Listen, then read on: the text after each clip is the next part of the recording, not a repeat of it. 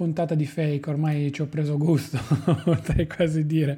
ma no, scherzi a parte. Um, questa è una puntata a cui tenevo veramente, veramente tanto, volevo pubblicarla subito agli inizi del, del, delle trasmissioni di questo podcast, poi in realtà mi sono un po', diciamo così, eh, ricreduta non tanto per una questione personale o altro, quanto perché volevo eh, mettermi un attimino lì e, eh, come dire, farla bene, perché comunque è un argomento, come avrai letto anche dal titolo, molto molto particolare e che allo stesso tempo va toccato secondo me con, con le giuste corde. Ecco, questo, questo sì.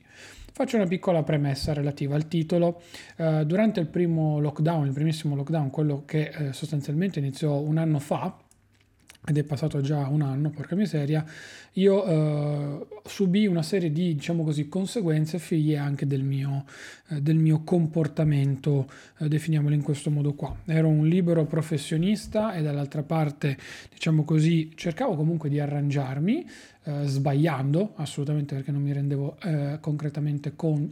Re, concretamente conto, sì, vabbè, non suona male, però va bene così, ehm, di ciò che mi stava succedendo attorno eh, a livello lavorativo e non riuscivo a sbloccarmi, purtroppo avevo un, po' come gli occhi foderati eh, di, di, formaggio.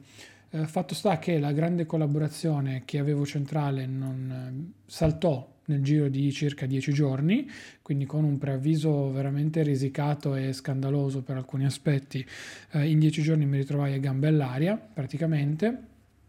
e mi dovetti reinventare non avendo delle, delle alternative, delle vie di fuga purtroppo, per cui mi sono, mi sono incartato prima di tutto su me stesso e poi su tutta la mia vita in generale. Questo anche a livello economico e qui arrivo subito al primo assist che mi sono fatto all'Andrea Pirlo con un lancio di 60 metri eh, perché comunque eh, stavo comunque portando avanti una situazione che eh, purtroppo mi portava a spendere più di quel che guadagnavo ehm, non, diciamo, non rendendomene conto, più che altro ehm, non c'era un potenziale freno, ecco, da parte mia, un potenziale stop, anzi degli stop in realtà c'erano, ma non eh, così tanti effettivi da poter arginare la situazione. Fatto sta che arrivai, e lo dico senza, senza nessuna remora, perché tanto, meno male, eh, qualcuno lo sa già, chi, chi, mi ascolta, qualcuno no, sono arrivato ad avere eh, circa 600 euro sul conto corrente. Quindi da avere un discreto gruzzoletto a metà 2019 a diciamo quasi mh, torno ad marzo, metà marzo 2000, 2020 eh, appunto mi sono ritrovato ad avere solamente circa 600 euro sul conto corrente. In quel momento lì ovviamente io iniziavo, ho iniziato a cercare lavoro ma mi ero incaponito con, una, um, con, un contratto che poi mi è stato stracciato, uno stage che mi è stato stracciato in mano due giorni dopo. Io mi ricordo ancora, ho firmato il, primo, il 9 di marzo, scusate, lo stage, ho iniziato e l'11 mi hanno lasciato a casa uh, causa revoca degli stage in lockdown, perché purtroppo è andata così. E io poi sostanzialmente ho ripreso a lavorare concretamente al 2 di giugno quindi io dal 2 di giugno poi ho iniziato seriamente a lavorare e far ripartire tutta la mia vita lavorativa e non solo. Um, chiudo la parentesi dicendo che ho lavorato come dipendente, ho lavorato come libero professionista, quindi facendo entrambe le mansioni. Ho in sei mesi raddoppiato il fatturato di tutto il 2019, per cui rendetevi conto di questo con un minimo di forza di volontà che cosa si può ottenere e poi comunque sono riuscito a risistemarmi a livello economico, ecco questo sì, assolutamente. Fatto sta che appunto sono ripartito, mi sono rimboccato le maniche, però non nego che il periodo più buio durante il primo lockdown, una situazione in cui tutti stavamo vivendo un qualcosa di anomalo, di differente, mi ha, mi ha poi segnato. Sono arrivato a vendere il mio MacBook Pro, eh, ma lo dico, ripeto, non per fare la vittima o quant'altro, ehm, più che altro perché in situazioni di necessità uno fa quello che deve fare molto semplicemente. Per cui mi sono messo lì, ho svuotato tutto lo sgabuzzino con tutte le mie cose tecnologiche, le cose inutilizzate e ho iniziato a vendere tutto quello che potevo. Fortunatamente su subito ha funzionato, quindi molte cose sono riuscito a venderle senza problemi. Non ho mai perso dei soldi rispetto al valore che io avevo in mente di realizzare o quello commerciale e poi mi, man- mi mancava solamente ancora il MacBook Pro o l'iPad eh, perché avevo appunto questi due dispositivi. Il MacBook Pro era stato figlio di eh, lunghe nottate da Decathlon o con turni massacranti la domenica che lavoravo, avevo fatto il magazziniere nel centro di smistamento qua a Brandizzo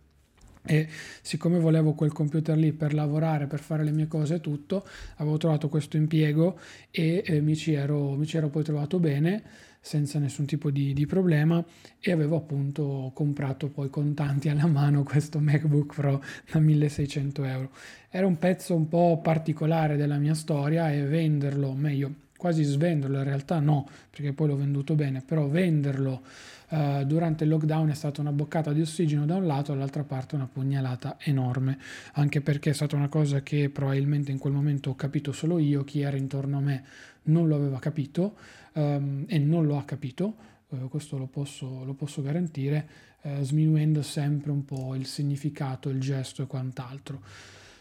ma va bene così, eh, sono, sono, opinioni su cui non voglio poi ulteriormente inarcarmi e andare, e andare oltre. Sono stato paradossalmente povero, mettiamola così, eh, pur avendo comunque una famiglia che mi ha sempre sostenuto, mi ha sempre permesso di fare letteralmente tutto quello che desideravo, tutto quello che volevo, perché mio papà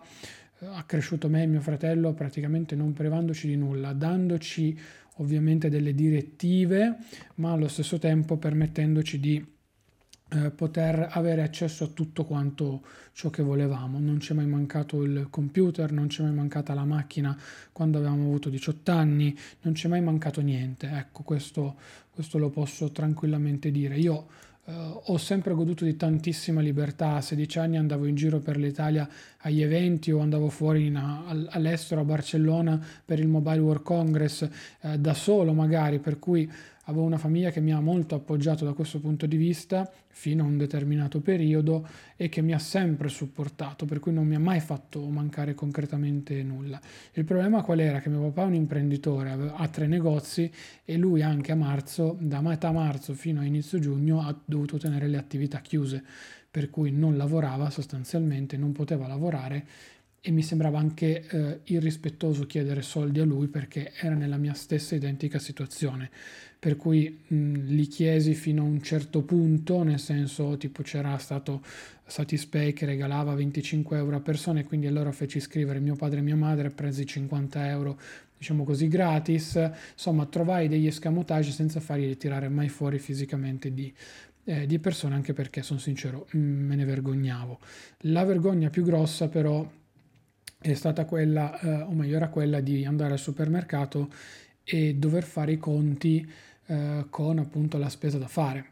perché comunque eh, diciamo così, quelle poche volte che andavo mi vergognavo tanto, questo sì, andare a fare la spesa e a non sapere effettivamente se poteva bastare tutto quanto. Ripeto, avevo circa 600 euro, la spesa la potevo coprire. Il problema è che comunque io cercavo di limitare il possibile comunque di sostenere le offerte, togliere tutti quelli che erano i vizi del momento perché la situazione non lo permetteva, però era solamente una parte di tutto quello che, che, che, che vivevo, mettiamola così, per cui un po' mi vergognavo, un po' ero eh, anche arrabbiato con me stesso finché appunto non è arrivato il clip classico come vi ho raccontato nel podcast che avevo fatto da 10 puntate, eh, arriva quel clip in cui ti, ti, sblocchi e inizi poi sostanzialmente a ripartire. Ero povero eh, non solo a livello economico, perché poi comunque mh,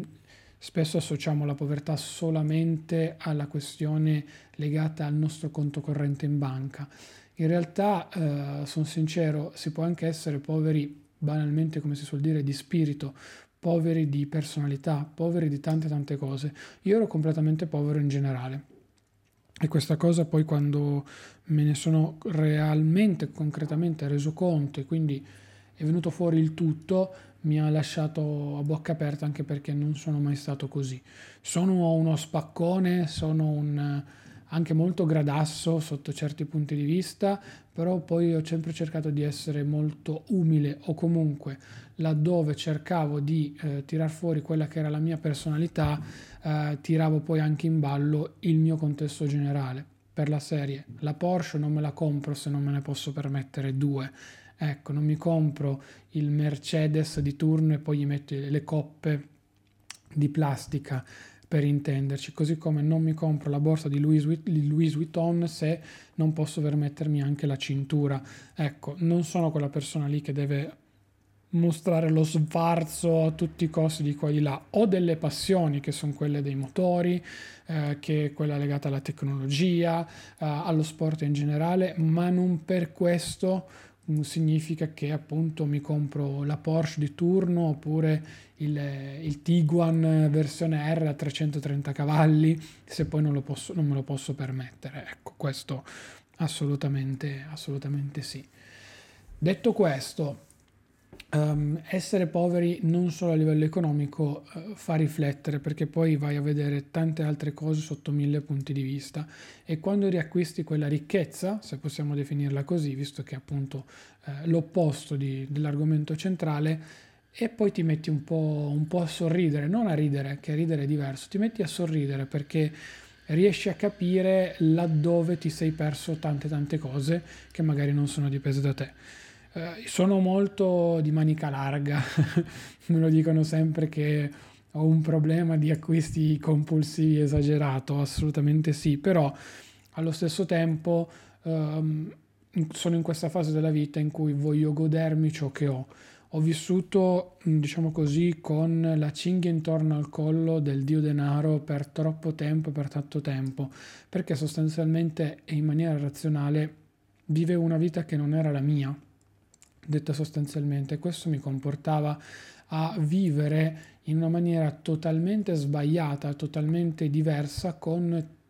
tanti punti che non andavano mai al loro posto. Um, di conseguenza era un continuo rincorrere alla, verso la sopravvivenza e non era un, un vivere uh, regolarmente in piena ricchezza, ecco se così possiamo dire. Oggi mi godo quello che ho, sono molto più realista, so che comunque l'affitto per sei mesi lo posso pagare, so che posso permettermi di andare a mangiare fuori, ma so anche che se quel weekend ho eh, speso di più perché ho fatto chissà che cosa, uh, magari mm, lunedì e il martedì me ne sto a casa a mangiare e mi faccio un piatto di pasta che mi costa niente, per dire. Oppure in questi ultimi giorni in cui devo iniziare quello che sarà il mio, il mio nuovo lavoro, preferisco passare molto più tempo a casa a mangiare e poi magari uscire per prendere semplicemente un caffè. Oppure se proprio, proprio ho voglia di uscire di mangiare qualcosa fuori qualcosa comunque di, eh, di diverso non la pizza il piatto di pasta classico cose simili ecco. Ho imparato anche a passatemi il termine a cullarmi a um, prendermi cura di me stesso di godermi per l'appunto ciò che, che cerco di andare a, a fare banalmente dall'acquistare il telefono nuovo, anche se gli amici mi diranno che non è vero, però fino a eh, sostanzialmente fare qualsiasi piccolo passaggio nella, nella vita, nel senso che eh, cerco di gustarmi molto di più anche ogni singola azione, per poter anche lì andare a dire non tanto ce l'ho fatta, wow che bello, quanto per assaporarne molto di più. Um, è un cambiamento, una, è una fase che ognuno di noi probabilmente deve vivere e che deve eh, a modo suo metabolizzare e poi sistemare con se stesso, però quando poi ci arrivi ti rendi conto che magari tutto quello che hai fatto eh, prima a modo suo era diverso, sicuramente era più, più stretto, ecco, se così possiamo dire, ma comunque ha avuto un suo significato perché fa appunto parte di un capitolo eh, passato che eh, ti ha portato comunque a essere poi bene o male dove sei arrivato, dove sei arrivato oggi. Sostanzialmente io dico sinceramente non, non rinnego tutto quello che ho fatto, le azioni che eh, ho fatto pre-lockdown, post-lockdown, durante il lockdown e tutto e che mi hanno poi, diciamo così, ehm, permesso di eh, sopravvivere e allo stesso tempo poi capire dove avevo semplicemente, diciamo così, eh, vissuto la sopravvivenza generale piuttosto che poi vivere la, vita, la mia vita normale. E adesso con i paletti messi al loro posto, piano piano eh, vado a riscoprire tante altre cose. È una situazione, un contesto molto brutto. Io quando mi ricordo ancora feci una puntata della newsletter che inviai un sabato mattina, eh, la scrissi nello sgabuzzino di casa mia. Um, era presto, erano le 7.30, 8 del mattino, presi una delle sedie della cucina e mi misi uno sgabuzzino. Considerate che io ho un appartamento di circa 80 metri quadri con due stanze e una cucina e c'è uno sgabuzzino che praticamente Mm, sarà un, un, metro quadro, sì, saranno le pareti, saranno un metro e mezzo per un metro e mezzo, è proprio un quadrato classico, uh, anzi un parallelepipedo perché poi è sviluppato in verticale. Mi sono messo lì in mezzo con una sedia, uh, piangevo sì mentre scrivevo tutto quello che stavo scrivendo e vi raccontavo come appunto avevo venduto il PC, come uh, la situazione non andava molto bene, di come appunto ero lì lì sulla soglia di quella che poteva considerarsi comunque un inizio di depressione perché questa cosa comunque va, va detta, poi l'ho anche analizzata successivamente a livello terapeutico ed era molto molto mh, sottile il confine, diciamo così, generale. Fatto sta che poi rimboccandosi le maniche tutto cambia, tutto quanto va avanti, tutto quanto viene modificato, tutte le cose possono cambiare il fatto che se vi dicono che non siete mai cambiati, voi siete sempre le stesse persone, non è così. Tutti cambiamo, anche dall'oggi al domani cambiamo tutti, tutti, c'è qualcosa sempre di diverso di nostro e non siamo più la stessa persona che eravamo ieri. Magari certe cose avranno bisogno di più tempo per cambiare e diventare differenti, uh, però poi cambiate comunque. Quindi tutti quelli che vi dicono non cambi mai, rimarrai sempre uguale, rimarrai sempre così, lasciateli perdere, non ne vale la pena. Eh, non, non, prendete l'esempio classico della povertà legata al, al, al, fattore economico, perché non è quello. Si può essere poveri di spirito a livello economico, a livello personale, poveri a, in, a 360 gradi, insomma ci sono vari livelli di povertà. Io ho raggiunto il minimo di tutti, di tutti quanti, ma proprio tutti, tutti, tutti. E forse quello più eh, gravoso e dannoso per me stesso era appunto quello nei confronti della mia persona. Quindi ero diventato povero nei confronti di, di Claudio non sapendo più chi fosse, non sapendo più che cosa volesse fare nella vita, non sapendo più quali obiettivi percorrere, eccetera, eccetera, eccetera. Semplicemente questo molto, molto, molto banalmente. So che è una puntata un po' eh, sconfusionata, però la chiosa finale vuole essere quella di non voler più essere povero in generale, sotto tutti i punti di vista. E mh, mm, c'era una canzone eh, qualche tempo fa che diceva che uno si può definire poi ricco solo e se quando avrà ripagato il mutuo dei propri genitori. Ecco, banalmente eh, adesso come adesso, nella situazione che mi sto apprestando a vivere, con i mille cambiamenti che ho vissuto in poco meno di un anno, quella forse sarebbe la, la soddisfazione personale migliore fra tutte, cioè eh, restituire ciò che la mia famiglia mi ha dato nel corso di, di questi anni sotto forma di, di soddisfazione eh, come, come figli e come persone in generale. Ecco, non tanto per forza a livello economico, per chissà quale motivo, quanto più che altro appunto per una questione di, di, di poter dire grazie ce l'ho fatta anche, anche grazie a voi. Solamente questo, tutto qua. Boh, direi che, che ci siamo. Mm, è uscita meglio rispetto alle mie più rose aspettative, per cui dai, sono, sono molto molto contento